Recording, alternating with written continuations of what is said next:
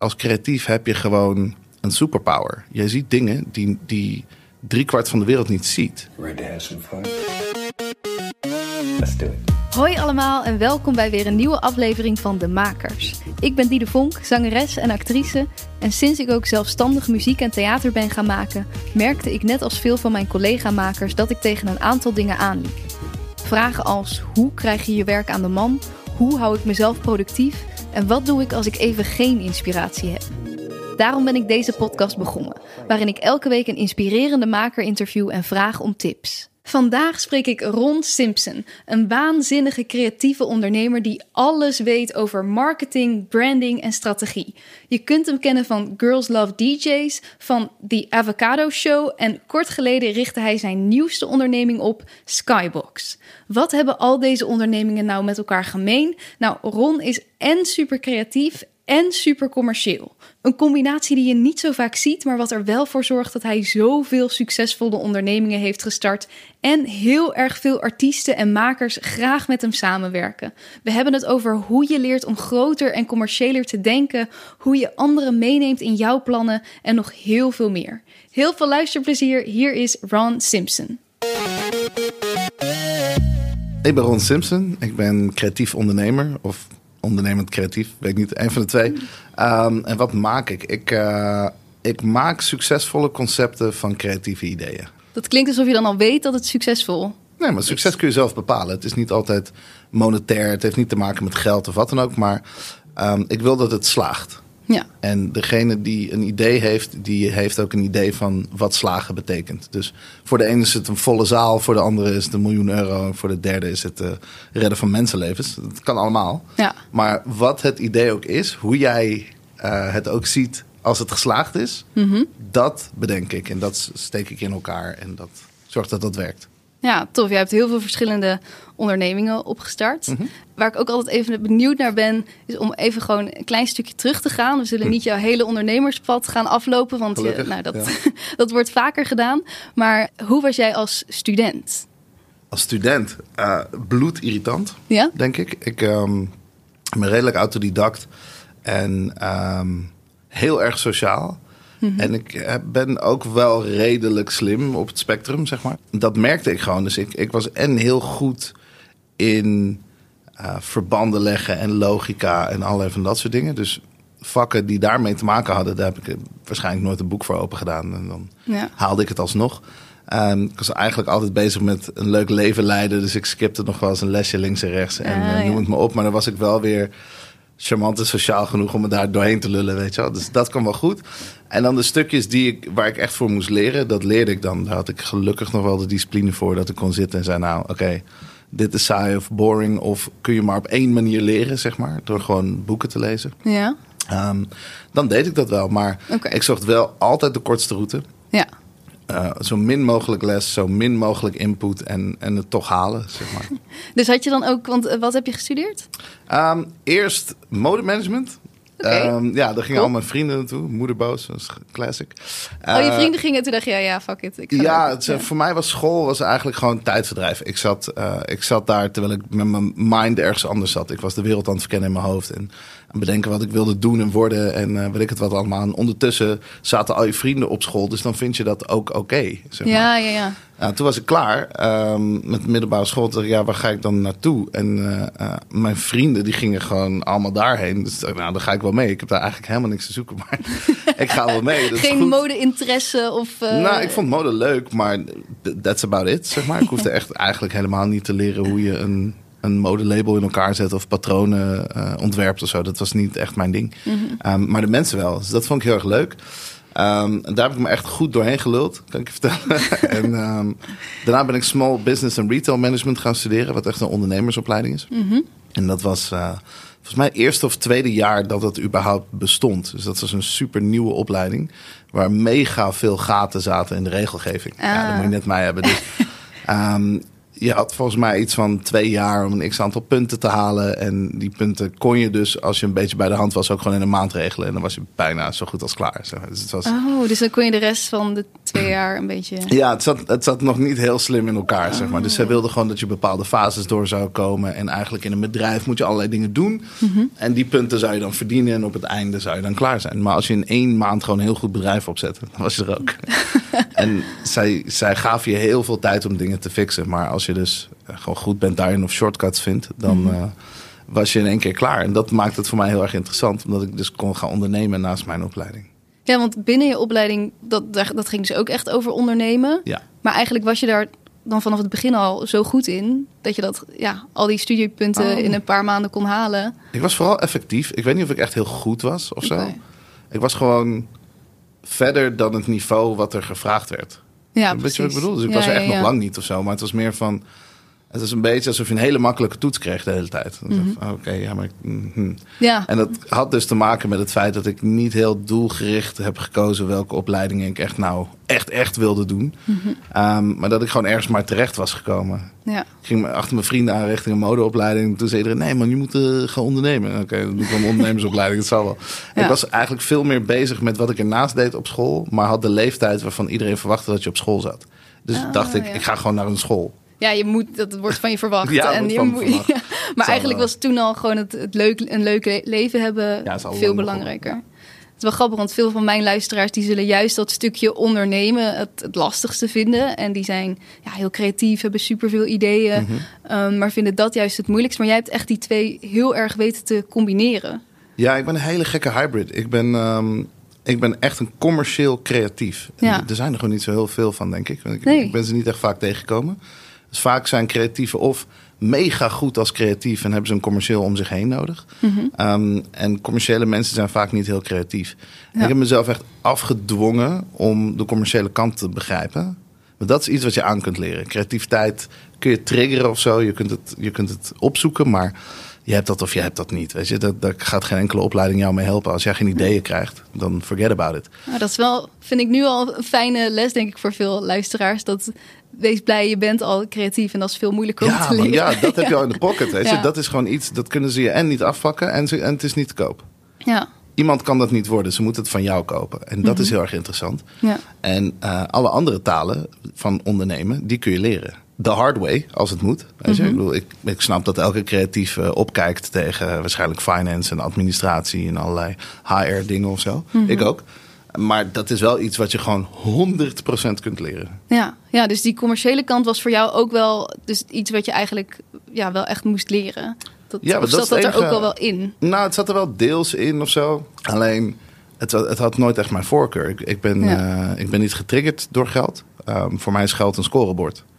Dus ik, ik, ik zat daar heel erg in. En daardoor Wat bedoel je met een scorebord? Het is gewoon een puntensysteem. Het is niet eh, mijn, mijn goal of zo. Snap je wat ik bedoel? Ja. Ik, ben niet, ik, ik ben niet creatief zodat ik geld kan verdienen. Ik Nee. verdien geld omdat ik creatief ben. Ja. Dus a difference. Mhm. En dat is voor mij gewoon heel erg gek. Terwijl heel veel andere mensen starten bij het andere punt. Die zeggen, nou, ik wil zoveel geld verdienen. Hoe Ja. gaan we dat doen? En die lossen die uitdaging op. Ehm, ik heb gewoon honderdduizend ideeën. En dan denk ik, hoe gaan we dat doen? Ja, Hoe ga ik zorgen dat dit bestaat? Hoe ga ik dit meemaken? Hoe ga ik dit delen? Hoe zorg ik dat de wereld dit te zien, te horen of te eten krijgt? Hoe, hoe werkt dat? Ehm, en dat zijn gewoon twee verschillende manieren van werken. En ik merkte dat ik altijd goede ideeën had, forever. Al sinds het begin, ook al kon ik ze niet goed uitleggen of wat dan ook. Het was wel, er zat altijd wel iets in. Maar waar ik het af en toe niet over de bühne kreeg, was dus het commerciële stuk. Dus iedereen, ja, dat is allemaal wel leuk ja, voor jou, want jij bent te creatief. Ja. Maar de rest van de tafel, wat gaan wij hier aan doen dan? Weet je, wat hebben wij wat hebben wij dan? eraan? Ja, precies. Ehm, en in het begin vond ik dat heel moeilijk en ging daar een beetje tegen in. En was ik gewoon kwaad op de wereld. En zei ik, ja, maar jullie snappen het niet, jullie zien het niet. ja, maar ik denk dat heel veel mensen dat Ja, denken. tuurlijk. Ja, Maar dat komt ook. Je, je vergeet, als creatief heb je gewoon een superpower. Je ziet dingen die, die driekwart van de wereld niet ziet. Mhm. Je snapt het, je voelt het, je ruikt het, je, je maakt het mee in je hoofd, je gebruikt je fantasie. Dat zijn dingen die heel veel mensen niet op die manier inzetten. Nee. En dus is het letterlijk alsof jij probeert uit te leggen dat je een spook ziet. Ja, Eigenlijk. ja. Dus zodra ik erachter kwam dat dat zo was, dat ik eigenlijk in de minderheid was en dat dat bijzonder was, Mhm. stapte ik over mijn, ehm, mijn aanname heen. Ik liep elke kamer in met: jij moet zien wat ik zie. Ja. Jij, jij moet ook snappen wat ik snap. Snap ik bedoel? Ja. Maar dat is een onmogelijke taak, want driekwart van de kamer is tegen jou. En snapt het, Snapt het ook niet. gewoon echt niet misschien. Nee. En ze willen dolgraag. Kijk, hun zoektocht is naar een creatief met een goed idee. Hè? Dus je, you're in the right place. Ja, en nu heb je het over een, een kamer waar je in loopt, bijvoorbeeld voor een pitch of een. En, eh, eh, ja, op welke manier dan ook. Of nou een leraar is, zakenman, investeerder. van iemand die je wil overtuigen van jouw Gewoon, idee. ja. Ja. Jij bent ergens om een creatief idee af te leveren. Ehm, en ik ging er altijd vanuit dat mijn taak was om de rest van ehm, de kamer te overtuigen van dat creatieve idee. Ik heb later geleerd dat dat absoluut niet het geval is. Dat is gewoon niet het geval. En Je wat is ze- dan het geval? Je moet ze comfortabel eh, krijgen bij het idee. En je moet ze overtuigen dat hun stukje, hun bijdrage bij dat idee ook in orde is. Dus je komt binnen, je hebt een heel, heel mooi creatief idee. Ik durf te wedden dat driekwart van die kamer zegt... dat laat ik aan jou over. Ja, ja. Worden, Ja, ik ben, ik ben ja. niet zo van eh, design. Of ik, eh, ik ben niet goed met woorden. Of ik, eh, ik zie het nog niet, maar het zal allemaal wel. Hè, die creatievelingen Nou, die altijd. vertrouwen jou daar dan ook gewoon Die willen mee? jou blind ja. vertrouwen. Ja. En ze doen dat niet als zij denken dat hun stukje ehm, niet solide is. Maar als jij ergens binnenkomt en je zegt: hé, hey, dit is hoe we het financieel oplossen. Dit is hoe we het operationeel oplossen. Dit is hoe de markt in elkaar zit. en Gebaseerd op insights en data. En dan is hier het idee. Dan krijg je alleen maar applaus. ja. En dat heb ik moeten leren. Want ik kwam altijd binnen met: hier is het idee. Dit is het, jongens. Dit is precies wat we gaan doen. Hoe ga je het doen met geld? Weet ik niet. Maakt niet uit. Dat regel je uit, toch? Gewoon die kinderlijke enthousiasme. En dat is beautiful. Dat moet je niet loslaten. Maar ik heb wel echt geleerd dat in plaats van iedereen te proberen overtuigen om jouw taal te spreken, kun je beter meerdere talen leren. ja. Dat is het gewoon echt. Ja, dat denk ik ook. Hoewel het, het is, dus ik, wat ook gewoon lastig is, is dat je dan zoveel verschillende petten op hebt. En misschien is het voor jou super moeilijk om, om die financiële kant heel goed te begrijpen. En dan ook nog over te brengen aan zo'n iemand. Dus hoe, ja, hoe balanceer je al die verschillende kanten? Want het creatieve is het belangrijkste. Ja, ja tuurlijk. Maar je, Ja. hoeft niet zo, je hoeft niet de beste te zijn in alles. Nee. Je moet het gewoon begrijpen. En de overkant moet, moet snappen dat jij het snapt. Zij moet het vertrouwen hebben in... oké, dit is misschien een out-of-the-box vernieuwend creatief idee. Maar ik weet wel zeker dat hij ook na heeft gedacht... over de commerciële impact ervan. Ja. Over de financiële impact ervan. Over de planning. Dat het haalbaar is. Dat het binnen de lijntjes van dit bedrijf valt. Snap je wat ik bedoel? Ja, dus je hoeft niet daar ook nog eens beter in te zijn dan zij. Maar in ieder Juist geval. niet. Nee, Nee. Je, moet- je, moet, je moet goed genoeg zijn dat ze de conversatie met je willen houden. Je moet goed genoeg zijn dat ze je vertrouwen dat je het begrijpt. Mhm. Maar de rest is eigenlijk hun rol. Ja. Jij moet shinen als creatief, dat is top. En je moet de, de rest moet je geruststellen dat je het begrijpt. Mhm. En overtuigen dat je het begrijpt. En dan is het hun taak eigenlijk om ervoor te zorgen dat zij hun talenten gebruiken ja. om er het beste van te maken. Om vervolgens financieel het beste te doen, operationeel het beste te doen. Maar als jij nul aanlevert en zij moeten honderd doen, dan denken ze ja, Ja. Nee, ze- dat, dat, daar hebben ze geen rekening mee gehouden. Ze snappen het niet. De, de onbegrip die jij heel vaak hebt als eh creatief, ze snappen me niet. Dat heeft de andere kant ook. Hè? Als, Mhm. Ja, elke ja. keer als jij zegt, nou ja, cijfers, hè, wat doet dat ertoe? Dan denkt iemand die data gedreven is of financieel ehm, als, als basis gebruikt, die denkt, Ja. je, je hoort mij niet. Precies, je wordt snapt niet niet hoe belangrijk Nee. ik dit vind, zeg maar. En ah, ja. dat is een beetje de truc. Dus creatieven zetten eigenlijk ook wel een beetje zichzelf misschien te veel in het centrum. Dit is het allerbelangrijkste en mensen moeten naar mij toe komen. Een niche is altijd onderdeel van de hele markt. Dus je Die kunt moet je even uitleggen. Nou, een niche is, is, een, is een stukje, toch? Is een Ja. klein taartstukje van een grotere markt. Maar je bent wel onderdeel van die grotere markt. Ja. Dus je kunt wel doen alsof alleen die niche bestaat, maar dat is het niet. Nee. Dus je kunt uitblinken in die niche en dan moet je de rest gewoon erkennen, begrijpen. Ja. En je hebt ook That's die anderen nodig. Ja, Dus, tuurlijk. Ja. Je, je moet begrijpen welk onderdeel van de machine jij bent. Je moet wel weten hoe de hele machine werkt. Maar je hoeft niet elke rol te spelen, zeg maar. That's fine. Jij bent gewoon creatief, je bent die niche. Maar als je gewoon een klein beetje context leert... en alles wat daarbij komt kijken eh, op kunt vangen... dat je in ieder geval grove fouten kunt zien... ehm, of een basisbegrip hebt van wat je doet. Dat je op niveau met iemand kan praten die jou moet ondersteunen... of met wie je het samen moet produceren. Ja, ja dan neem je iemand belang. ook serieus. En dan wil iemand, denk ik, sneller iets voor je doen of eh, met je werken. Ik zie het altijd een beetje als Frankrijk. Toch? Je gaat naar Frankrijk Fransen zijn lastig. Ja. Toch? Dat weten we. Ja. En Fransen, het maakt niet uit wat je eigenlijk doet. Ze zijn gewoon een beetje norsig en ze zijn heel Ja. lokaal gedreven, zeg maar. Als jij vijf zinnen Frans spreekt, verandert dat alles. Toch? Mhm. Ja. Als jij een Fransman aanspreekt in het Frans en je zegt eh, bonjour monsieur, je parle un petit peu de français, whatever, een of andere intro, terwijl je eigenlijk geen Frans spreekt, maar je, je kunt jezelf voorstellen, je kunt uitleggen eh, dat je iets, iets heel graag zou willen, dan smelt zo'n Fransman en gaat hij Ja. toch proberen tegen jou te praten in het Engels dat hij zo haat. En, in, en met handen en voeten, weet je, wel, dat is oké. Ja. Als je daar gewoon naar binnen loopt en je gaat alleen maar Engels spreken in Frankrijk. Ja, dan denkt maar. iedereen, rot op. It's never gonna happen. Nee. Ja, en dat, dat is een beetje de vergelijking die ik altijd had van ja. Volgens mij is eh, creatieve denken dat creativiteit Engels is. Dat iedereen spreekt. Ja, Dat is helemaal niet zo. nee. Dus als je dan in een Noorsig land komt, of waar, waar iedereen ervan uitgaat dat je maar Frans hoort te spreken, want wij zijn ook een wereldregime. Nou, finance is daar een heel goed voorbeeld van. Ehm, dan is het logisch dat dat botst. Ja, Terwijl als jij de moeite laat zien van, hé, ik, ik heb, ik, I'm trying, ik begrijp je een beetje, begrijp mij ook een beetje, ja precies. dan is het cool. Ja. Want als zij vijf zinnen Engels spreken, jij vijf zinnen Frans, kom je echt een stuk verder dan wanneer geen van beiden niks. Ja, tof. Dus dat zijn echt die verschillende talen die je met elkaar eh, Juist. moet proberen te spreken. Ja, goeie. En ja, als ik jou hoor, je hebt superveel ideeën altijd eh, en, je, en je voert ze ook nog eens uit. Mhm. Ik vraag me dan af, zit dat in jouw DNA? Of heb, is er iets bij je ouders die dat hebben overgegeven? heb je iets gezien niet. vanuit hun, vanuit een voorbeeld? of, Nou, mijn ouders die, eh, die zijn waanzinnig. Ze zijn hele leuke mensen. Maar het, zijn, het is heel gek. Ze zijn geen ondernemers in de zin van de, de foute definitie ervan. Dus naar mijn mening wordt ondernemer heel vaak gezien als iemand die een bedrijf heeft. Mijn ouders hebben geen bedrijf. nee. Nooit gehad. Zijn ze ondernemend? Is een andere vraag.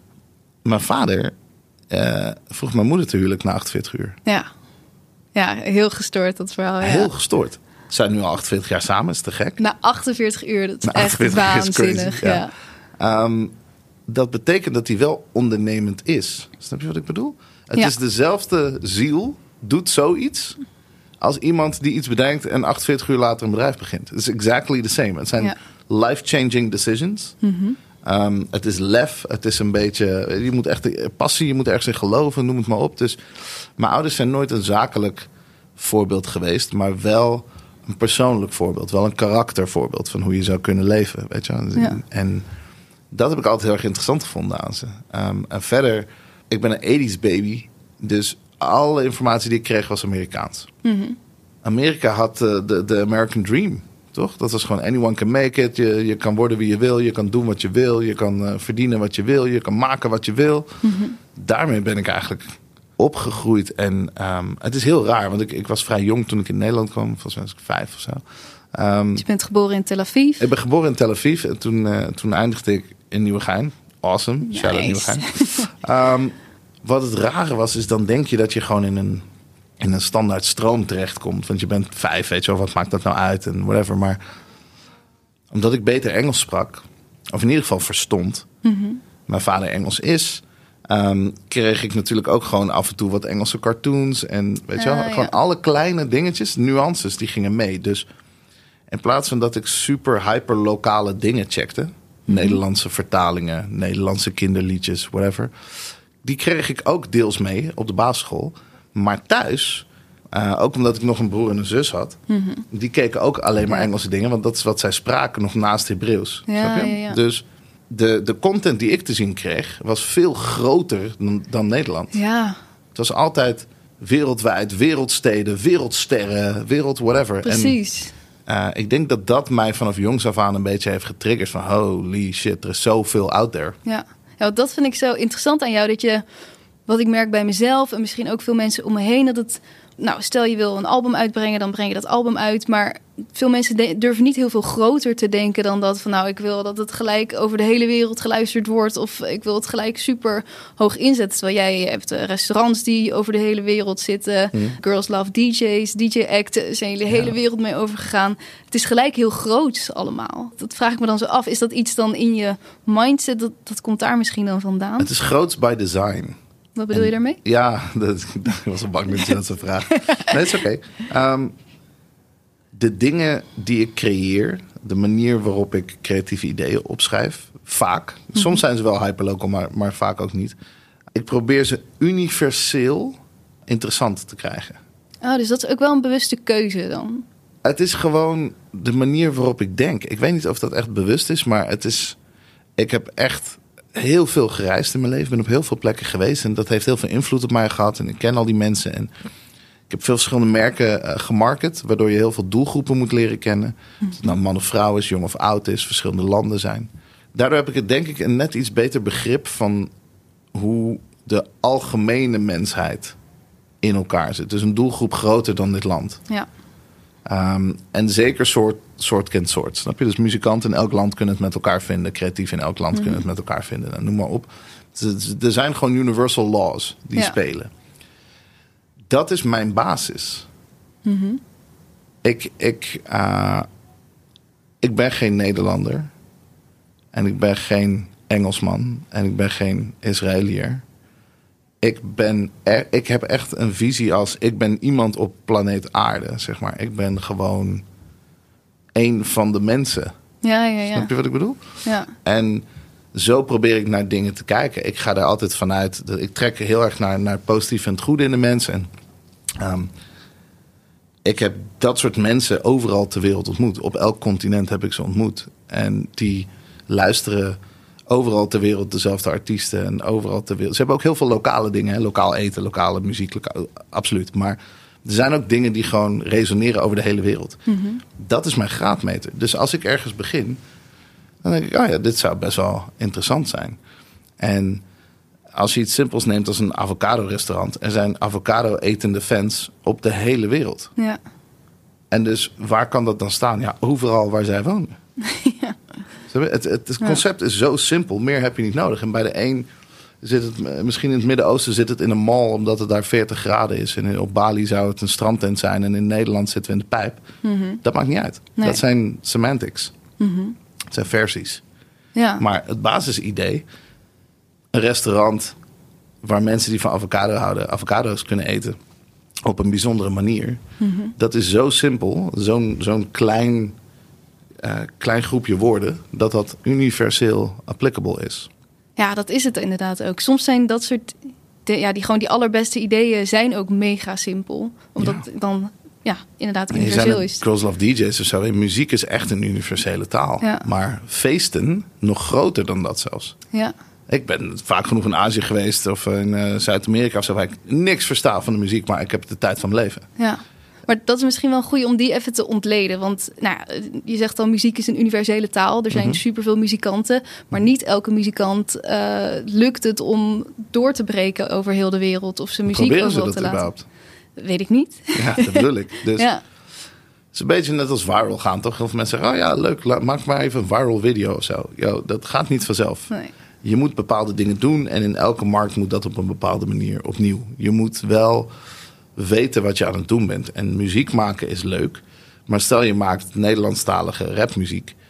ehm, dan A, ten eerste kun je er niet van uitgaan dat het op de, op de hele wereld een, eh, Nee. een hit wordt. Laat staan in Europa, snap je? We drie uur rijden en we spreken andere talen om ons heen. Ja, dus je weet gewoon al, dan is het voor Nederland alleen. Voor- nou ja, je hebt Nederland, je hebt eh, de Antillen, Ja, je hebt eh, misschien België. Afrika, je hebt toch wel België, je hebt een stukje eh, Duitsland en Denemarken die altijd eh, op een of andere rare manier Nederlandse muziek consumeert.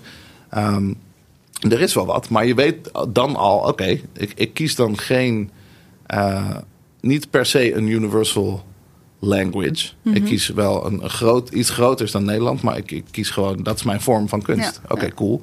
Als jij nul moeite gaat steken, als jij nooit interviews gaat doen op de Antillen of je stuurt die plaat niet naar de eh, radiostations daar of whatever, dan gaat het toch ook niet gebeuren. Nee.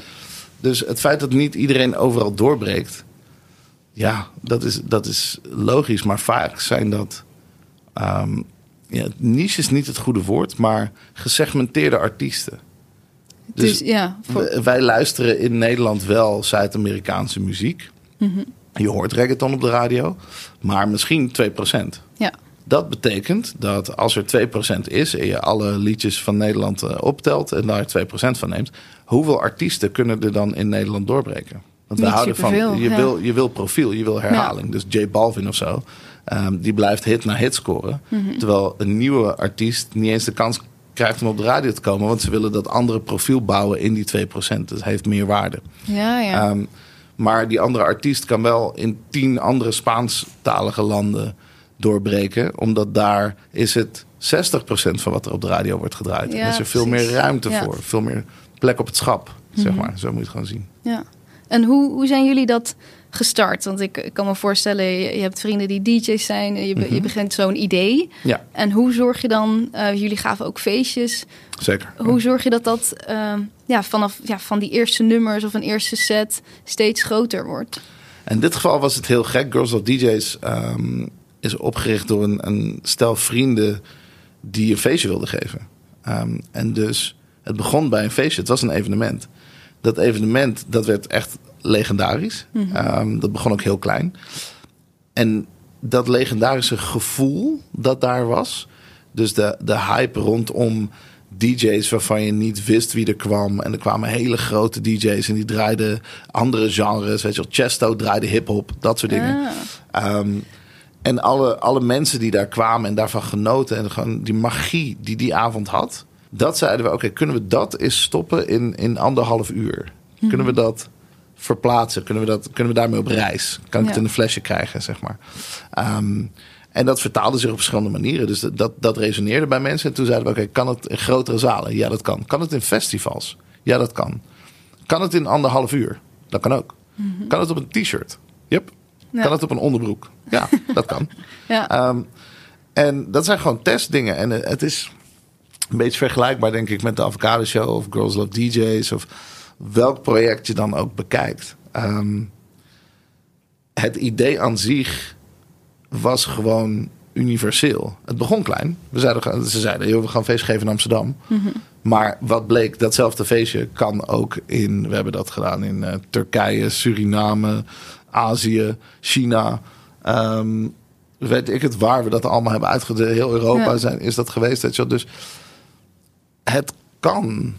Je hoeft het niet te schalen, maar het kan wel. Als het in basis, dus by design, ja. een concept is dat overal naartoe kan gaan, nou, dan heb je dat. En de manier waarop ik eh, concepten samenstel, is op die manier. Dus je kijkt wel gelijk, is dit überhaupt schaalbaar? Ik weet niet of ik daar direct naar kijk. Ik kijk uiteindelijk wel naar of dingen schaalbaar zijn of niet. Maar in eerste instantie gooit mijn brein gewoon universele ideeën. Ja.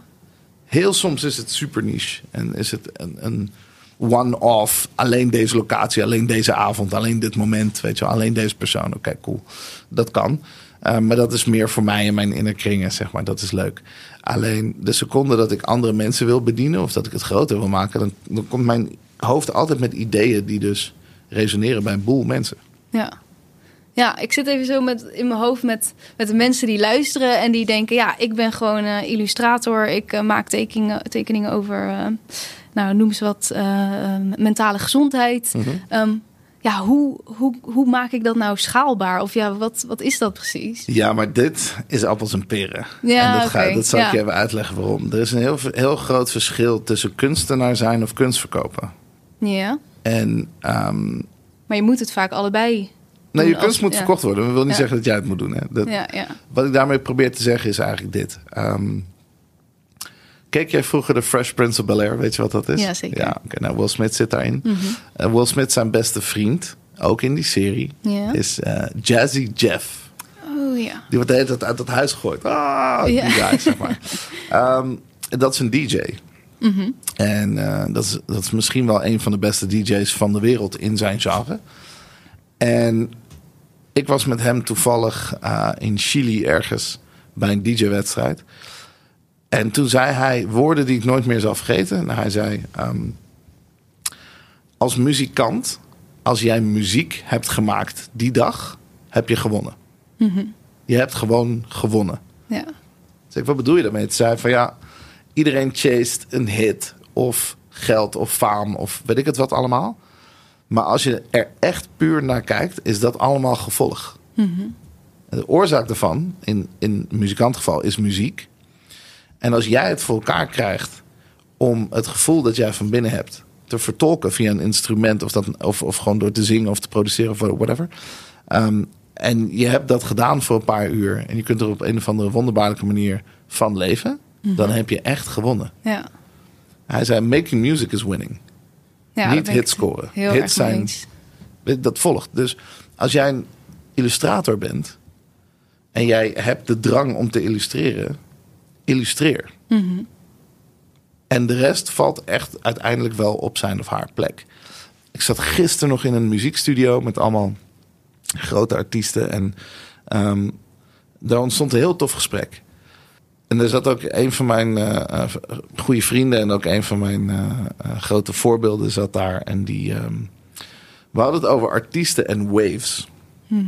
En dat vond ik super interessant, want ze zeiden eigenlijk... Er zijn sommige artiesten die gaan al twintig jaar mee. En sommige artiesten die gaan twee jaar mee. Maar wat we wel weten is dat we de hele tijd nieuwe artiesten krijgen. Ja. Ehm, en dat geluid verandert en dat de sound verandert en whatever. En ehm, toen zei hij ook van ja, er zijn gewoon artiesten die wij dan allemaal al kennen, al heel lang.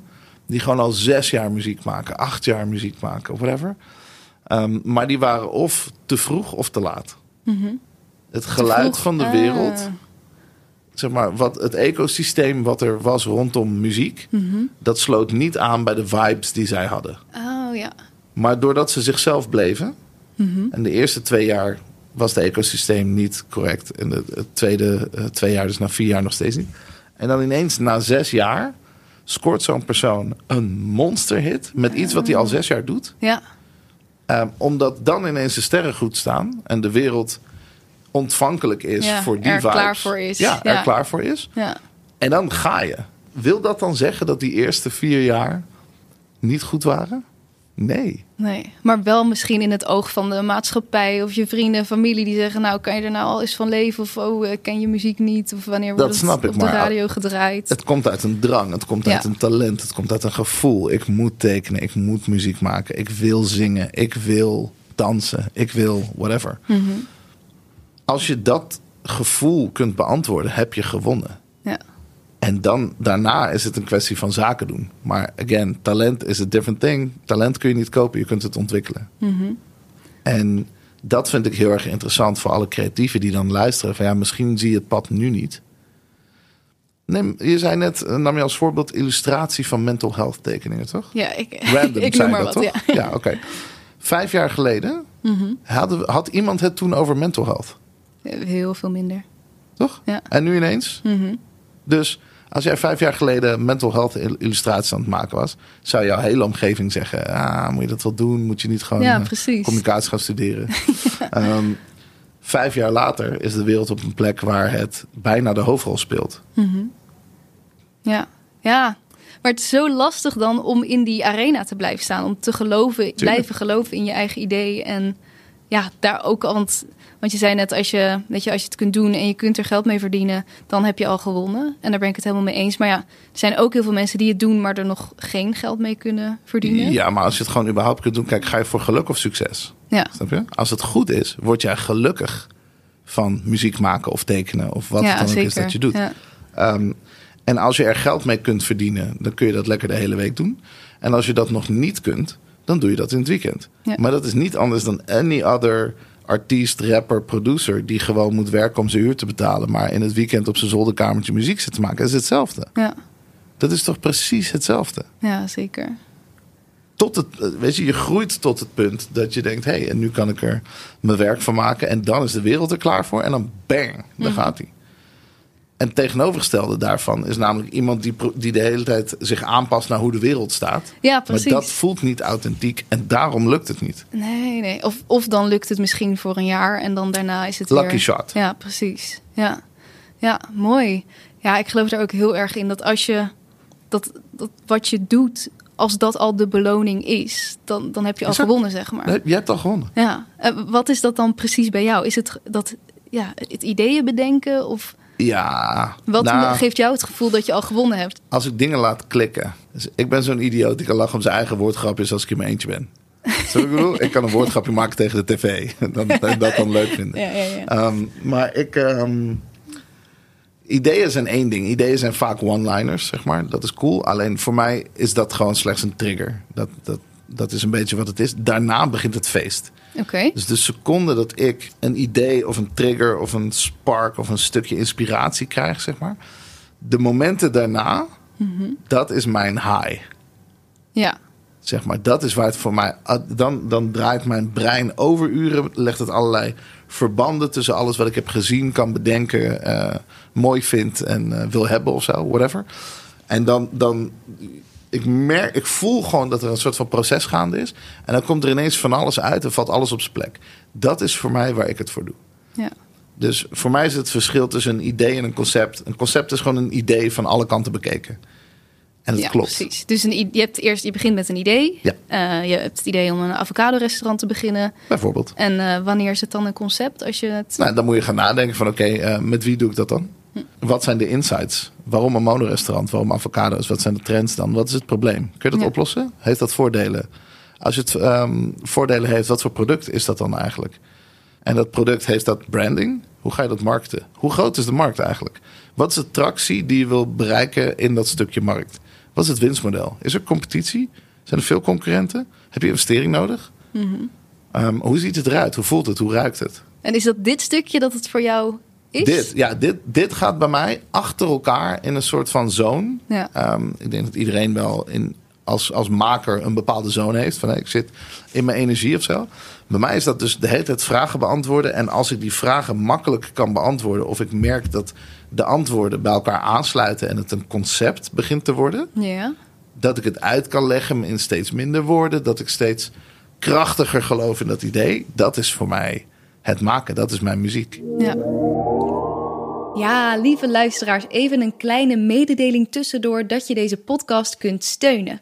Als je naar www.petje.af slash de Makerspodcast gaat, zie je dat je makers maatje, makers best friend of best friend forever kunt worden. Als maatje ontvang je extra inspiratievideo's van mijn gasten. In deze video's vertellen ze over hun grote inspiratiebronnen, het beste advies dat ze ooit kregen en het allerslechtste advies. Als best friend kun je input leveren voor gasten die jij graag wilt horen en kan je jouw vragen via voice memo insturen zodat deze in de podcast te horen zijn en jij je vraag dus aan de aankomende gasten kunt stellen.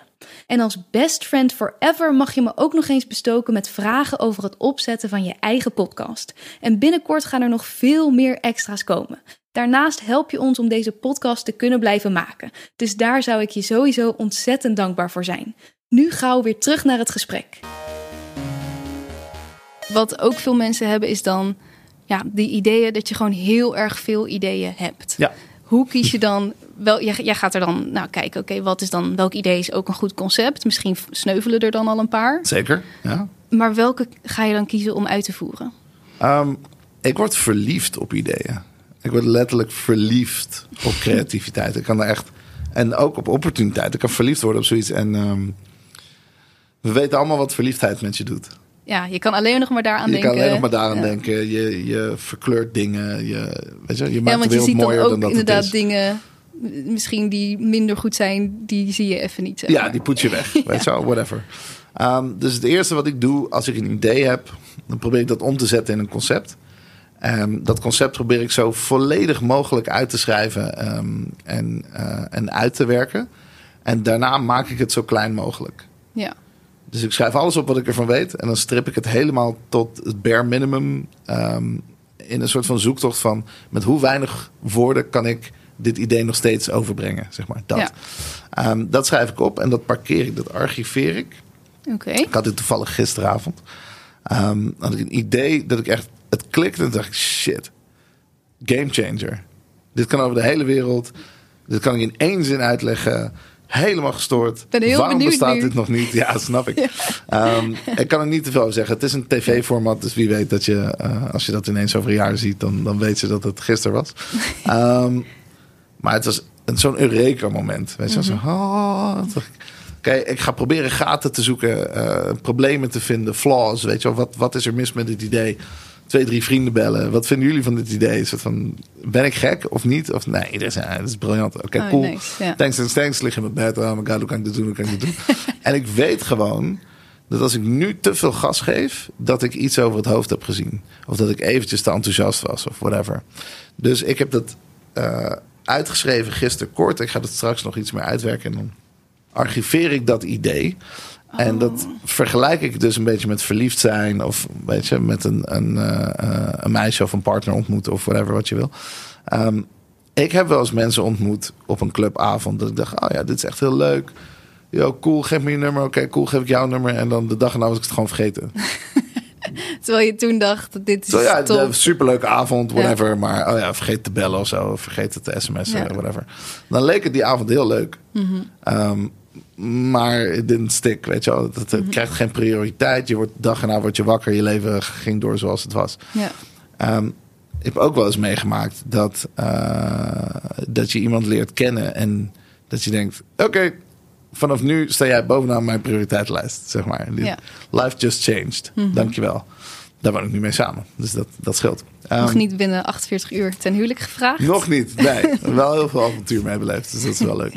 Ehm, en dat is een beetje het verschil. Dus het, het is eh, eh, een, een echt goed concept is het meisje dat je wil bellen. Is het meisje dat je niet vergeet de sms'en, zeg maar. Is dat wat ik bedoel? Na een Ja. leuke avond stappen. Ja, ja, nee, ik snap wat je bedoelt. En je, Je die stopt het echt even weg. loslaten, ja. Ja. Ja. Ja, en dat lijkt me ook heel moeilijk. Als jij nu, je ligt gisteravond in bed en je denkt, oh my god, dit is het. Dan wil je eigenlijk het liefst op die energie verder varen. Ja, maar dat doe ik. Hè? Dus ik Ja. ga op die energie ga ik door totdat ik het op heb geschreven, totdat het compleet is. Dan kan ik ook niks vergeten. Oh ja, ja. Alles zit erin. Ja. Ik werk het uit. I ride that wave. Mhm. En dan archiveer ik hem eventjes. En dan... If I can't stop thinking about it. Dat is de truc. Ja. Als ik het niet, niet kan doen. Als ik het niet kan laten. Ja. Dan gaat die, dan gaat die gebeuren. ja, dat is het, ja. Ik merk gewoon dat hoe, er zijn super toffe dingen die ik gewoon heb gearchiveerd. En ik dacht, ja, oh, dit is super, super relevant. Right now. En dan een week later denk ik, oh ja. Het is nog steeds een goed idee. Ja. Maar moet ik dat met mijn tijd doen? Moet ik dat echt nu doen? Mhm. Moet ik dat, weet je, allemaal soort van obstakels die ik dan denk, oh ja, dat schiet niet op. En ik heb ook echt afgeleerd om alles tegelijk te proberen te doen. Dus ik archiveer het sowieso en dan leg ik zo prioriteit. Dus dan Oh, de seconde ja, dat er is- tijd ja. vrijkomt, kijk ik in die bak. Oké, wat stond er op nummer 1? Dat moet ik ook weer doen. Ja. Ah ja, cool, dit. ja. Maar dan moet je dus ook zorgen dat je op een gegeven moment tijd vrij hebt om weer met een nieuw idee te beginnen. Ehm, ja, maar dat gaat organisch, toch? Dat is gewoon op een gegeven moment rond je dingen af en vind je het leuk en ga je door. Of je bent zo betrokken bij het idee waar je in zit dat, dat het niks anders mag worden. Nou, dan hou je focus. Ja. Dat is het hele ding. Focus is de key tot succes. Ehm, dingen lang volhouden. Met aandacht erbij doen. Echt tijd, aandacht en liefde geven, weet je wel? Ja. Als je dat te dun smeert, dan, dan werkt dat gewoon niet. En, ehm, en dat stukje vind ik gewoon heel erg leuk. Ik vind het leuk om een hele bak vol ideeën te hebben. Ik vind het ook leuk dat er in die bak ideeën 50 goede ideeën zitten. Waarvan ik weet dat als ik meer tijd had, dan kan ik overal succes van maken. Ja. Maar ik weet ook dat ik ze nooit ga doen. Ja. Want er zijn, dat is de onderste 50. Ik heb 150 Ja, ja, ja. ideeën in die bak. Oh my god. Ja, dus daarna ben ik gaan nadenken van... hé, hey, ehm, ik kom heel veel mensen tegen die, die naar mij toe komen... en zeggen, ah, ik wil ook wat jij doet. Mhm. Dat is helemaal niet zo ingewikkeld wat ik doe. Ehm, je moet het gewoon doen. Ja, maar ik heb geen idee. Oh, nou, dat komt goed uit. Ik heb hier een hele bak come and get some, zeg maar. Tijdens lockdown 1 heb ik letterlijk mensen uitgenodigd naar mijn huis... Ja? om gewoon, ja, gewoon Om mensen die, die zeiden... oh, ik ben mijn baan kwijt, dat moet ik gaan doen. Ik ondernemen. Ja, ik heb geen idee. Ja, die heb ik wel voor. Echt? Oh, Ja, die deel je ook, want het, kan ook, het zijn ook jouw kindjes of zo, dat je die misschien...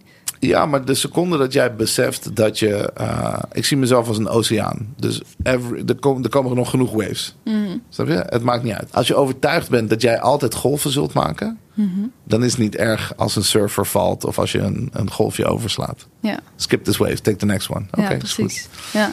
Dat. ja, dus En- ook niet vanuit de schaarste, ik wil al mijn ideeën bij, bijhouden. Nee, maar totaal niet. Vanuit overvloed. Ja, Echt precies. compleet het tegenovergestelde. Ja. Het liefst, het liefst bedacht ik elke dag een nieuw idee. Mhm. Dat is mijn favoriete vorm van leven. Dus als het aan mij lag, kom ik in een situatie waarin ik elke dag ideeën weggeef. Of verkoop, Ja. of wat dan ook. ja, is dat niet een businessplan? Gewoon de ideeënmachine? Zeker. De conceptenfabriek, die heb Ja. ik ook al. Ja. Oh, kijk. ja, die heb ik. En alleen dat was altijd een beetje groot. Dus dan had ik een soort van heel groot idee. Weet je, dat kost dan een paar ton en dan moet dan iemand in. En dat is allemaal ingewikkeld. Maar ik had ook heel veel ideeën die veel kleiner waren. Ja, Waar gewoon leuke projecten of leuke dingetjes, weet je. En die parkeerde ik altijd ergens. Maar nu ben ik echt aan het kijken van... oké, kan ik daar niet gewoon... Ik heb liever dat ze bestaan dan dat ze liggen te stoffen in mijn Ja. kluis, zeg nee, maar. zeker. Dus ehm, daar geef ik er een paar van weg. Of ik verkoop ze voor prijzen die gewoon te doen zijn voor, voor starters of creatieve. ehm, of ik neem er een klein aandeel in als het maar ja. gebeurt. Weet je. Er zijn zoveel manieren om dat te doen. Dus ik ben er meer naar gaan kijken van oké, ik mijn doel is eigenlijk dat die dingen worden uitgevoerd. Een idee aan zich heb je helemaal niks aan. Dat Nee. is waardeloos. Het moet realiteit worden. Ja. En op een gegeven moment kom je, ja, wordt die bak steeds groter. En denk je, nou oké, hier kan ik wel afscheid van nemen. Ja, Deze kan ik precies. wel wegdoen. Liever dat iemand anders het doet dan dat het... Ja, eh, honderd keer. En nu, Ja. ben ik, nu ben ik ook wat ouder, dus heb ik meer. Weet je, het was echt niet dat toen ik 18 was dat ik zei: Nou, ik ben een oceaan en dan komt er de overvloed en ideeën. Nee, absoluut niet. Daar heb je heel veel tijd voor nodig voordat je beseft en jezelf ervan hebt overtuigd van: joh, luister nou, als je een idee kwijtraakt, it's no problem. ik ben waarschijnlijk meer vergeten dan dat ik heb gedaan. Ja, Ik zeker. Alleen, het maakt niet uit. nee. Want elke dag dat ik wakker word, schijnbaar, krijg ik nieuwe ideeën. En in die comfort leef ik nu. Van hé, hey, we hebben allemaal toffe dingen die kunnen we doen. We hebben allemaal toffe dingen die kunnen we weggeven. En zelfs als ik het vergeet, is er morgen een nieuwe. Ja, ik denk juist door die instelling blijft het ook komen of zo. Dat Ja. het elkaar versterkt. Oké, en het gaat dus niet zozeer om welk idee kies je om wel te doen, maar welk idee kan je niet niet doen eigenlijk. Juist. Welk idee is Kun je zo niet laten. Precies, Ja. ja. dat is het. Ja, vet. Ja. Hey, en ja, jij, jij doet mega veel verschillende dingen, maar wat Mhm. jij ook een tijd hebt gedaan of misschien nog steeds wel doet, is artiestenmanagement. Ja, dat heb ik een tijd gedaan echt in een agency vorm. Mhm. Dat is heel leuk. Ehm, ik doe dat nu niet meer in die vorm. Maar ik ben nog steeds connected aan, aan heel veel eh, artiesten en kunstenaren. En Dus die help je gewoon een beetje zo op je eigen Ja, manier gewoon een soort toch? adviseur, weet ja. je. Dat is, en wat, eh, ja. waar help je ze dan mee? Wat, wat adviseer je ze? Je moet het zo zien. De meeste doorgebroken talenten die je kent zijn experts. Dus die zijn heel goed in één ding. Ik ben in essentie denk ik geen expert. Ik weet van heel veel dingen heel veel dingen. Ja, Zij zijn het beste in één ding. ja, En dus zijn zij automatisch ook niet goed in een heleboel dingen. ja. Snap je? Zij hebben Ah ja. al hun tijd gestoken in het ontwikkelen van hun talent. En dus ehm, het doorontwikkelen, het, het, de eerste kennismaking met finance of een businessplan of een eh, investering of de Kamer van Koophandel of eh, positionering, marketing, PR, weet ik het wat. Dus Ze zijn er niet mee bezig. Dus ik, ja, Nee. ik maak muziek, waarom moet ik marketen? Ik ben een eh, voetballer, wat, heb ik, wat moet ik weten van de KVK? Ik, weet je wel, ze zijn gewoon bezig met andere dingen. Ja, precies. En dus iemand hebben die de creatieve kant spreekt, die die taal spreekt. Ik begrijp muzikanten. Ik begrijp kunstenaars. Ik begrijp sporters. In hun ziel begrijp ik ze, zeg maar. Ja. Dus ik begrijp waar ze het voor doen en waarom en wat de belangen zijn, waar ze tegenaan lopen. Weet je, dat snap ik allemaal. Maar ik spreek ook de taal van de overkant. Ja, En dus kan ik heel makkelijk een brug slaan voor hun. Te zeggen, hey, als je dit doet, moet je even dit doen. Of deze persoon heb je nodig. Of doe het eens op deze manier. En het ontwapent, omdat ze niet het gevoel hebben dat ze aangevallen wordt van iemand, door iemand van de overkant. Maar dat er eigenlijk een brug geslagen wordt het tussen A en B. tolk ook eigenlijk weer. Dat is het. Ja, Ja. je vertolkt business naar creative. Ja. Commercie naar creatieve. En ik vertolk ook creativiteit naar commerciële. ja. Ook naar de overkant. ja, precies. Dat is een beetje ehm, waarom ik altijd omringd word door talented people. Ja, kan me ook voorstellen, voelt het dan soms ook alsof ze dat daar gebruik van maken of zo? Nee, daar ben ik veel te sterk voor. Bij ons is het bijna altijd gebaseerd op vriendschap. Wij kennen elkaar, we hebben Hmm. mega respect voor elkaar en wat we doen. En ik ben fan van mijn vrienden, heel vaak. Ja, ja, ja. Ik ben echt fan van wat jij doet. Ahmed Akabi, topvoorbeeld. Ik ben echt fan van Ahmed Akabi gewoon. Ja, waanzinnig. Ahmed Akabi heb ik mee mogen werken. Ahmed Akabi is, is mijn goede vriend. Maar ik ben ook gewoon een fan. Ja, precies. Dat is je, heerlijk. je, je wil gewoon iemand zien slagen. Ja, man. Ja. Dus Maar wa- wat, wat zeg je bijvoorbeeld tegen hem? Hij- Voor de luisteraars die het niet weten, hij heeft eh nou, een Bokro Mafia eh, bedacht, eh, meegeschreven. Ja, gewoon een tof acteur ook. Wat, wat ga je met hem, wat, wat zeg je tegen hem? Nou, we hebben hele interessante gesprekken. Ten eerste, eh Mokka Mafia is, is natuurlijk waanzinnig. Ehm, daar, zit, daar zit hij achter, maar er zit ook een heel sterk team achter. Ja. Maar at the end of the day, eh, hij kan erin spelen, hij kan het acteren, hij kan het schrijven, hij kan Echt het de droom, produceren. Echt ik. de droom. Ja, Ehm, maar ook dat moet in de markt gezet worden. ja.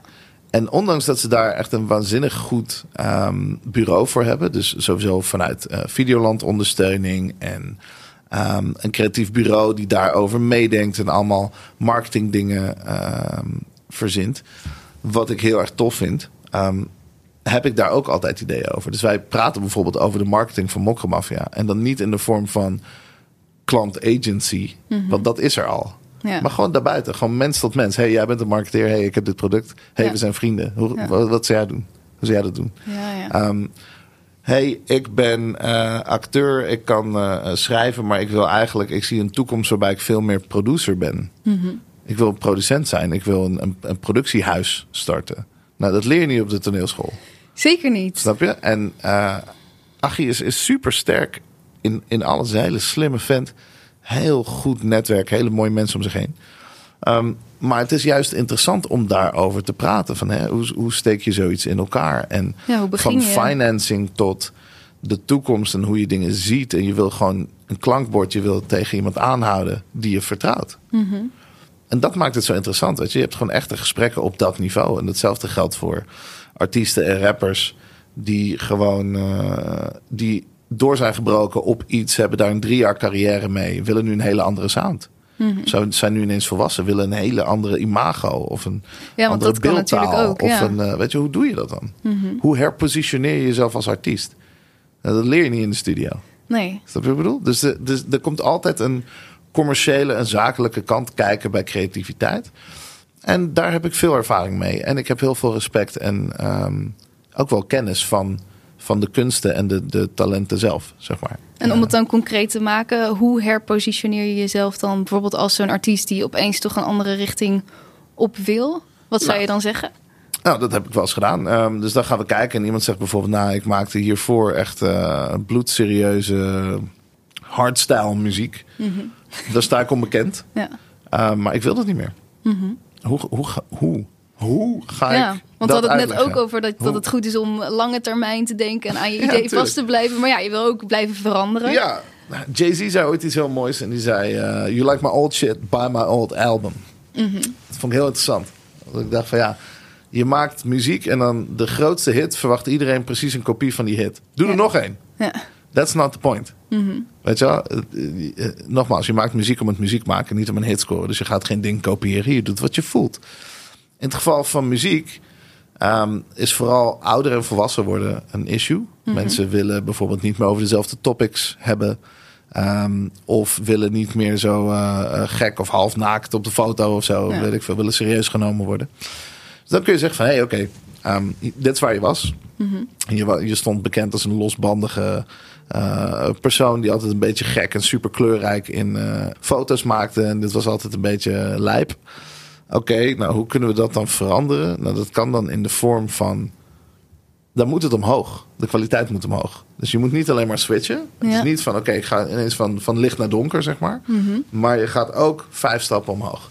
Maar Dus- dat is misschien wel extra moeilijk, want je gaat iets anders doen. Dus daar ben je nog misschien niet vijf stappen verder. Nou, nee, jij hoeft dat ook niet te zijn. De, het, het gaat meer om creatie. Dus eh, laten we zeggen, je bent drie jaar succesvol geweest als, eh, als artiest eh, in het donker en je wil nu naar het licht.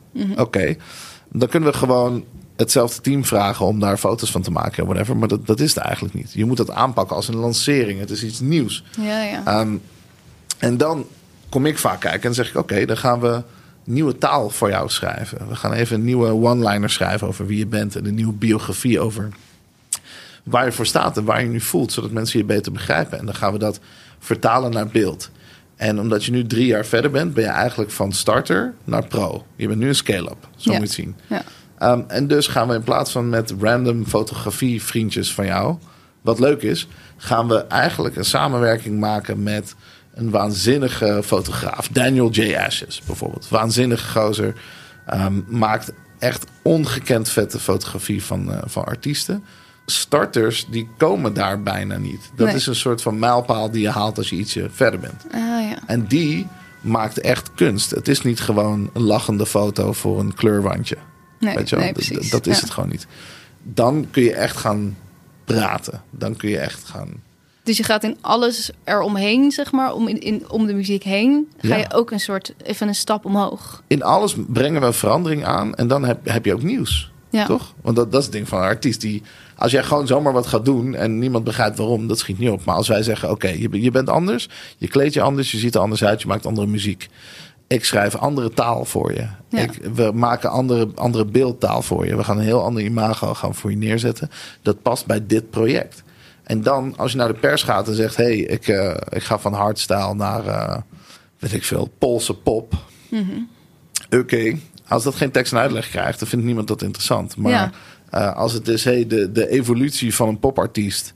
eh, ken je deze eh, schreeuwende gekkie nog? Ja, die is nu de volgende stap in zijn carrière aan het nemen. Check deze visuele beelden van Daniel J. Ashes. Luister zijn nieuwe album en lees hier het hele verhaal. Ja. Dat is een herpositionering. ja, dan heb je echt iets, iets, iets nieuws. Dan kies je Ja. positie. ja.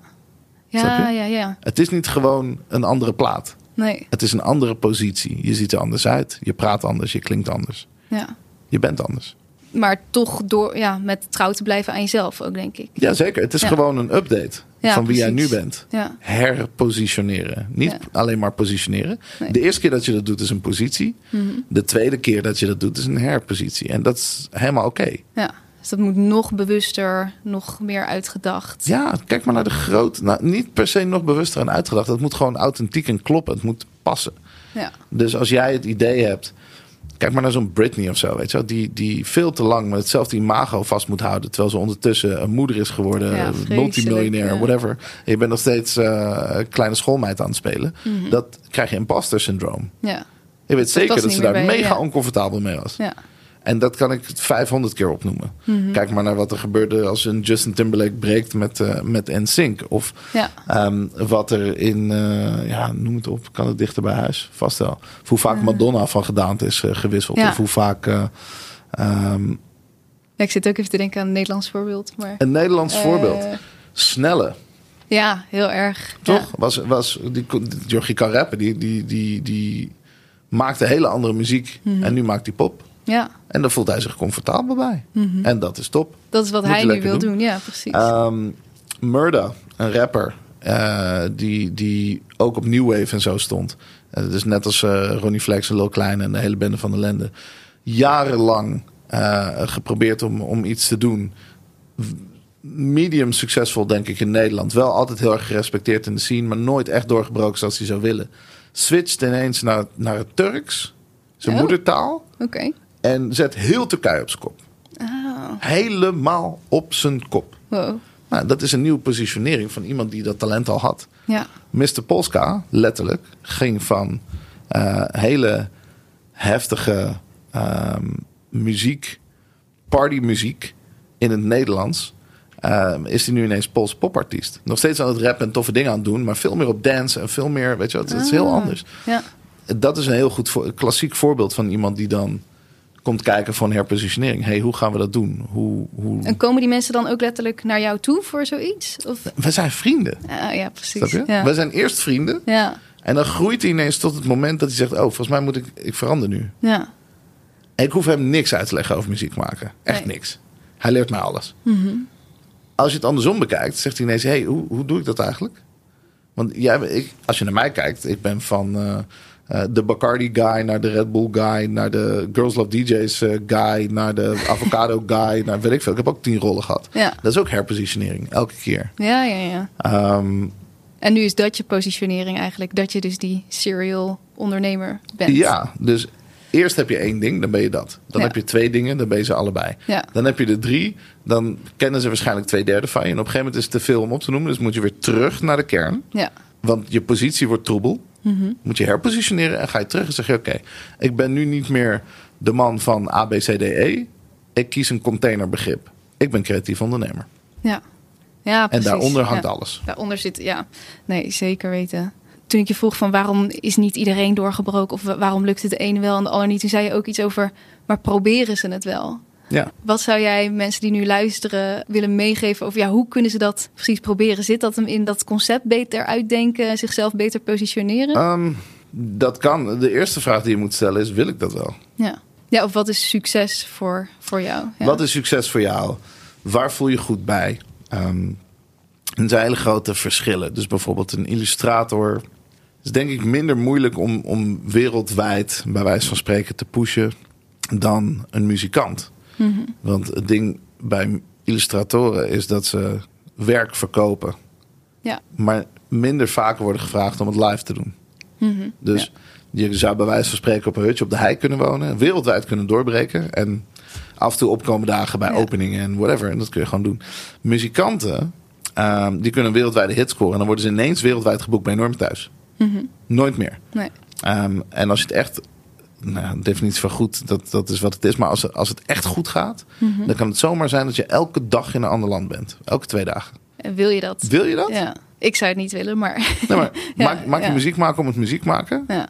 Of wilde je in elke twee dagen in een ander land zijn? Of wil je een berg met geld? Wat, wat is het, zeg maar? En Mhm. Dus mijn eerste vraag staat, wat wil je? Wil je, wil je ervan kunnen leven? Want dat kunnen we waarschijnlijk ook gewoon in Nederland regelen. ja. Is dat wat je wil? Mhm. Wil, je, eh, de- wil je reizen? Wil je Benelux? Wil je Europa? Mhm. Wat wil je eigenlijk? Wil je je moederland? Dat mag ook. ja. Wil je alleen hier in Amerika? Wil je Japan? Zeg het maar. Weet je wel? Denk erover na en kies, kies de markten die je wil hebben en neem die markten serieus. En de rest kan nog steeds per ongeluk gebeuren. Ik bedoel, het kan nog steeds zijn dat in Noorwegen ineens een radio-dj jouw plaat opzet en dat ja. duizend mensen reageren. Dan wordt het een hit in Noorwegen zonder moeite. Dat kan, maar dat is een unicum. Geplande activiteiten, dan denk ik altijd van ja. Heel veel mensen zeggen, ja, ik begrijp echt niet waarom dit geen wereldwijde hit is. Willen ze dat het een wereldwijde hit is? Did you talk to them? ja. Hebben ze dat geprobeerd? Distribueren ze dat over de hele wereld? Of focussen ze zich op één markt? Maar dat kan zomaar zijn. Stel je hebt een kind en je, je bent daar heel blij mee. Wil je dan negen maanden toeren per jaar? ja. Of niet? Weet je, kijk, eh, dat vind ik altijd zo'n mooi voorbeeld van eh, Anouk of zo. Die nu in een andere levensfase zit. Waardoor zij zoiets heeft van, joh, ik, volgens mij doet zij nog zes concerten per jaar of zo. Oh ja? Dat zit, ja, Ja. Ze speelt arena's. Ja. En waarschijnlijk een goede snabbel als je er, eh, als je er een, een, een offer eh, maakt. She can't refuse, maar Zeker.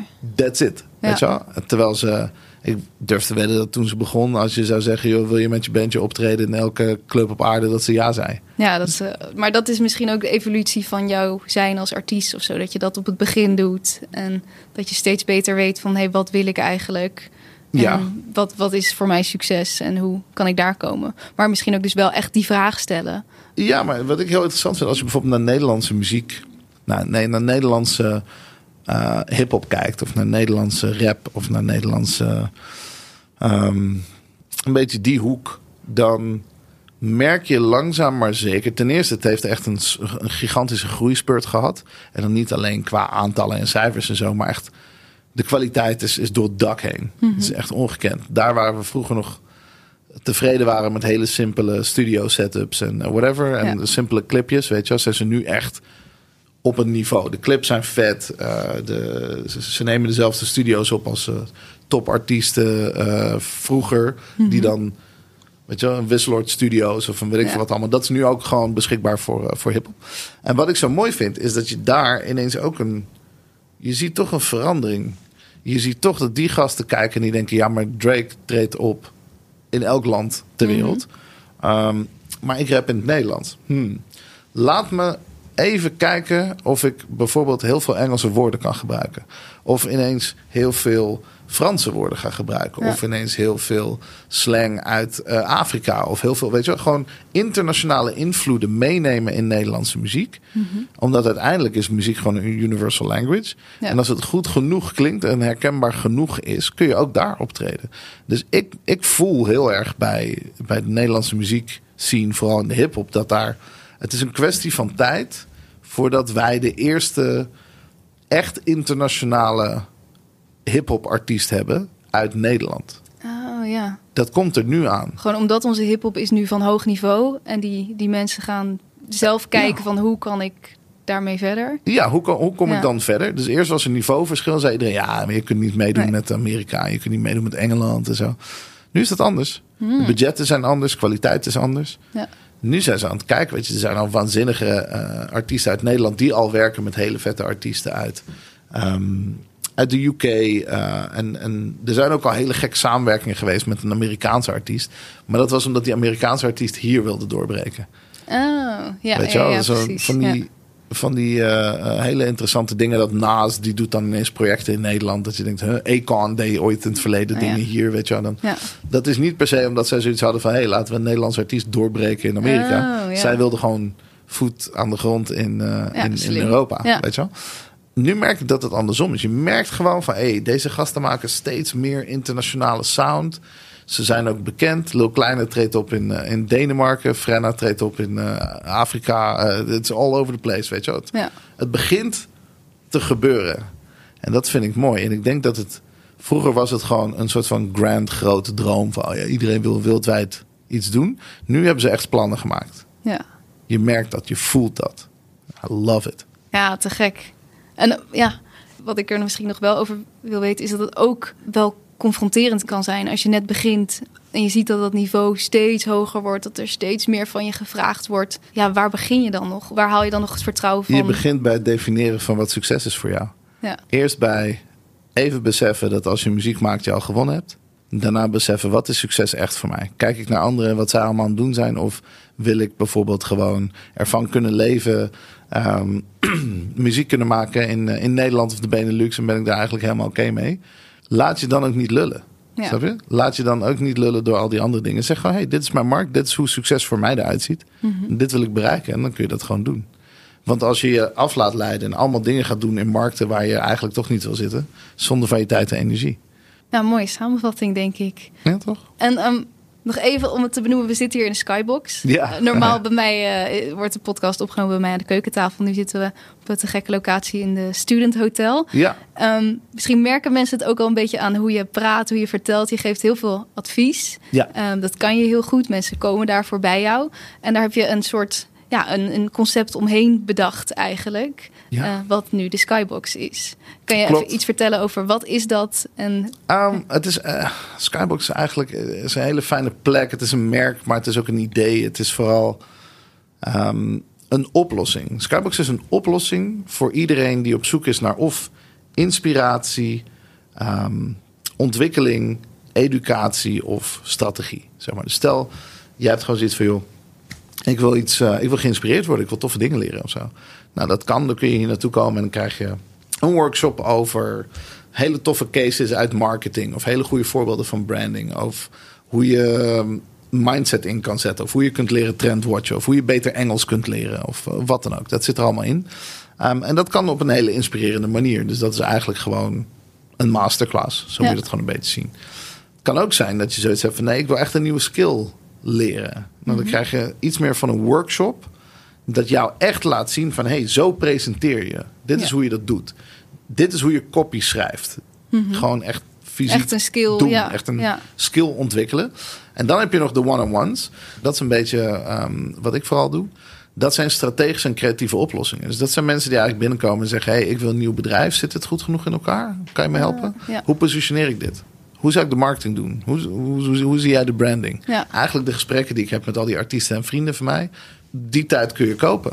Ja. En dan, dan, krijg je toegang tot alles. Je krijgt toegang tot alle kennis, ervaring, netwerk, noem het maar op. En dan gaan we in drie uurtjes kijken hoe kunnen we jou het meest vooruit helpen. Of hoe inspireer ik jou in drie uur? Of hoe leer ik jou een nieuwe skill en ontwikkelen we elkaar in drie uur? Of hoe beantwoord ik al je vragen en Ja. geef ik je een shortcut zodat je maanden verder bent na drie uur? Dat is Skybox.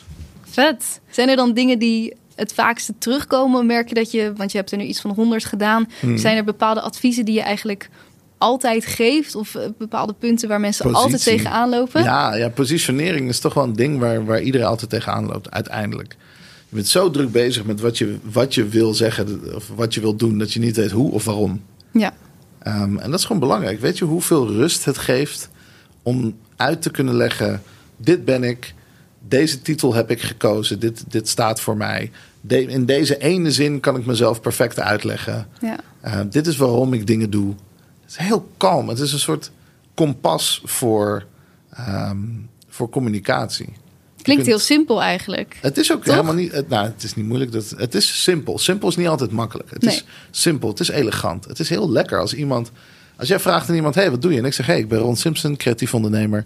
En ik zet creatieve ideeën om in succesvolle concepten. Daar is over nagedacht. Ja. Daar, dat is een positie die ik kies. Ik zeg bewust niet, ik ben een van de founders van de Avocado Show. Ik ben de founder van Skybox. En ik doe dit en ik ben voormalig artiest. En, uh, dat is ruis op dit Ja. moment. Zeker in dit gesprek. Mhm. Snap je wat ik bedoel? Zit ik aan een horecatafel, dan kies ik een andere positie. Ja. Dan zeg ik, nou, en dat, dan heb ik deze positie. hey, ik ben Ron. Eh, co-founder van de Avocado Show en creatief ondernemer. Ja, dus je kiest ook waar je welke positie inneemt. Juist, zonder twijfel. Altijd hetzelfde. Dus je, je, dus je, je bouwt consistentie op. Je Mhm. weet waar je voor staat. Mensen begrijpen dan ook waar je voor staat. Ze kunnen het herhalen. Het staat in mijn bio, van LinkedIn tot Instagram, tot Clubhouse, tot weet ik veel waar. Waar je me ook voor het eerst met mij in contact komt, lees je hetzelfde. Ja, En hopelijk onthoud je hetgeen wat ik tegen jou wil zeggen. En niet alle andere dingen. Als je mij googelt, krijg je honderdduizend splinters van mijn verleden. Maar ik wil eigenlijk alleen dat je weet, dat je onthoudt en leert wat ik wil dat je weet. ja. Dat is positie. Dus dat is eigenlijk bij heel veel van die gesprekken toch het belangrijkste ding. Vaak het begin. Kijk, uiteindelijk gaan we wel kijken naar hè, hoe zit je concept in elkaar. Gaan we eh, door zo'n pitchwheel heen om te kijken waar zit je zwakke punt. Is dat het idee of is het idee heel goed en komt de commerciële kant er niet uit? Of is het, eh, kun je het niet verpakken? Weet je niet hoe het financieel moet of zo? Laat maar weten. Ehm, dat volgt daarna. Maar we kijken heel vaak van hey, wie ben jij en wat doe je? Wat wil je doen? En Wat is je bedrijf? Kunnen we dat positioneren? Oké, cool. Wat is dan het project? Weten we, hebben we heel duidelijk in zo min mogelijk woorden wat dit is? Ja, cool. En dan gaan we het gewoon testen. Ga je gewoon het hele concept langs. En maak ik van jouw creatief idee een, een succesvol concept. Op basis van wat jij ziet als succes. Ja, ja precies. Whatever you want it to be. Daar gaan we naar kijken. Ja, vet. Ik, ik zou iedereen ook uitnodigen om dit alvast thuis zelf te proberen. En dan kijken waar, Zeker. welke stappen kom je niet uit. En daarna dan misschien even rond te bellen. Maar eh, Dat mag. ehm, is er tot slot nog een laatste advies of een, een les die jij hebt geleerd die je zou willen meegeven aan de luisteraars? Nou, laatst zei ik eh, per ongeluk iets leuks. Ehm, en dat ging om, om the meaning of life. Het is wel in het Engels, maar ehm, Dat mag. iedereen is een beetje op zoek naar de zin van het leven of zo, whatever. Ehm, en zeker als creatief zijn is het heel gek. Want als je dus doet wat je, waar je goed in bent, dan voel je dat je goed bezig bent. Je voelt die connectie met iets. Je voelt dat het klopt wat je doet. En tegelijkertijd worden we de hele tijd afgeleid met allerlei, allerlei dingen. Dus voor mij, the meaning of life um, is to understand the value of time and act accordingly. Dus begrijpen dat tijd het meest waardevolle is dat er is. Ehm, het is een bankrekening waar je, niet op, waar je geen saldo op kunt zien. Dus dat is sowieso ingewikkeld. Mhm. Je weet niet kunt- hoeveel je nog hebt. je weet niet hoeveel je nog hebt. Je weet, je weet dat je het niet terug kan draaien. Je kan niet bijkopen. Je kunt allerlei van dat soort dingen niet doen. Ehm, en je weet wel, als het goed is, waar je gelukkig van wordt. En bij de een is dat een creatief ding of zijn werk. En bij de ander is dat met familie zijn of vrienden of gewoon sunsets kijken. Dat maakt niet uit. Ehm, maar zodra je doorhebt dat tijd het meest waardevol is op aarde. En je gaat je daarnaar gedragen. Dan luister je meer naar je lichaam en je hoofd en je hart. En, en weet je dat je dingen moet doen waar je gewoon gelukkig van wordt. Mooi. Vind je dat soms nog zelf wel eens lastig? Want je bent iemand die heel veel aan het werk is om dat te balanceren. Nou ja, ik vind dat een beetje een ouderwets begrip. Heel veel aan het werk zijn. Ehm, dat Mm. gaat ervan uit dat mijn werk en mijn leven gescheiden zijn. En Ja. ik, of mijn, mijn werk is gewoon wat ik wil zijn. Wat ik wil doen. Waar ik wil zijn.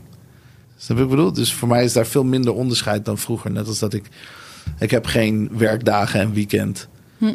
Of zo. Ik vind het heel weird. Dat, Ja, dat, ja. Weet je, als ik gewoon een keer op een dinsdag vrij wil, neem ik die wel. En als ik op zaterdag wil werken, doe ik dat gewoon. Het maakt mij gereed uit. We hebben de- die concepten allemaal zelf bedacht. Ja, En dus, ehm, ik heb ervoor gekozen dat ik denk dat misschien 10% van mijn werkzaamheden voelen als werk.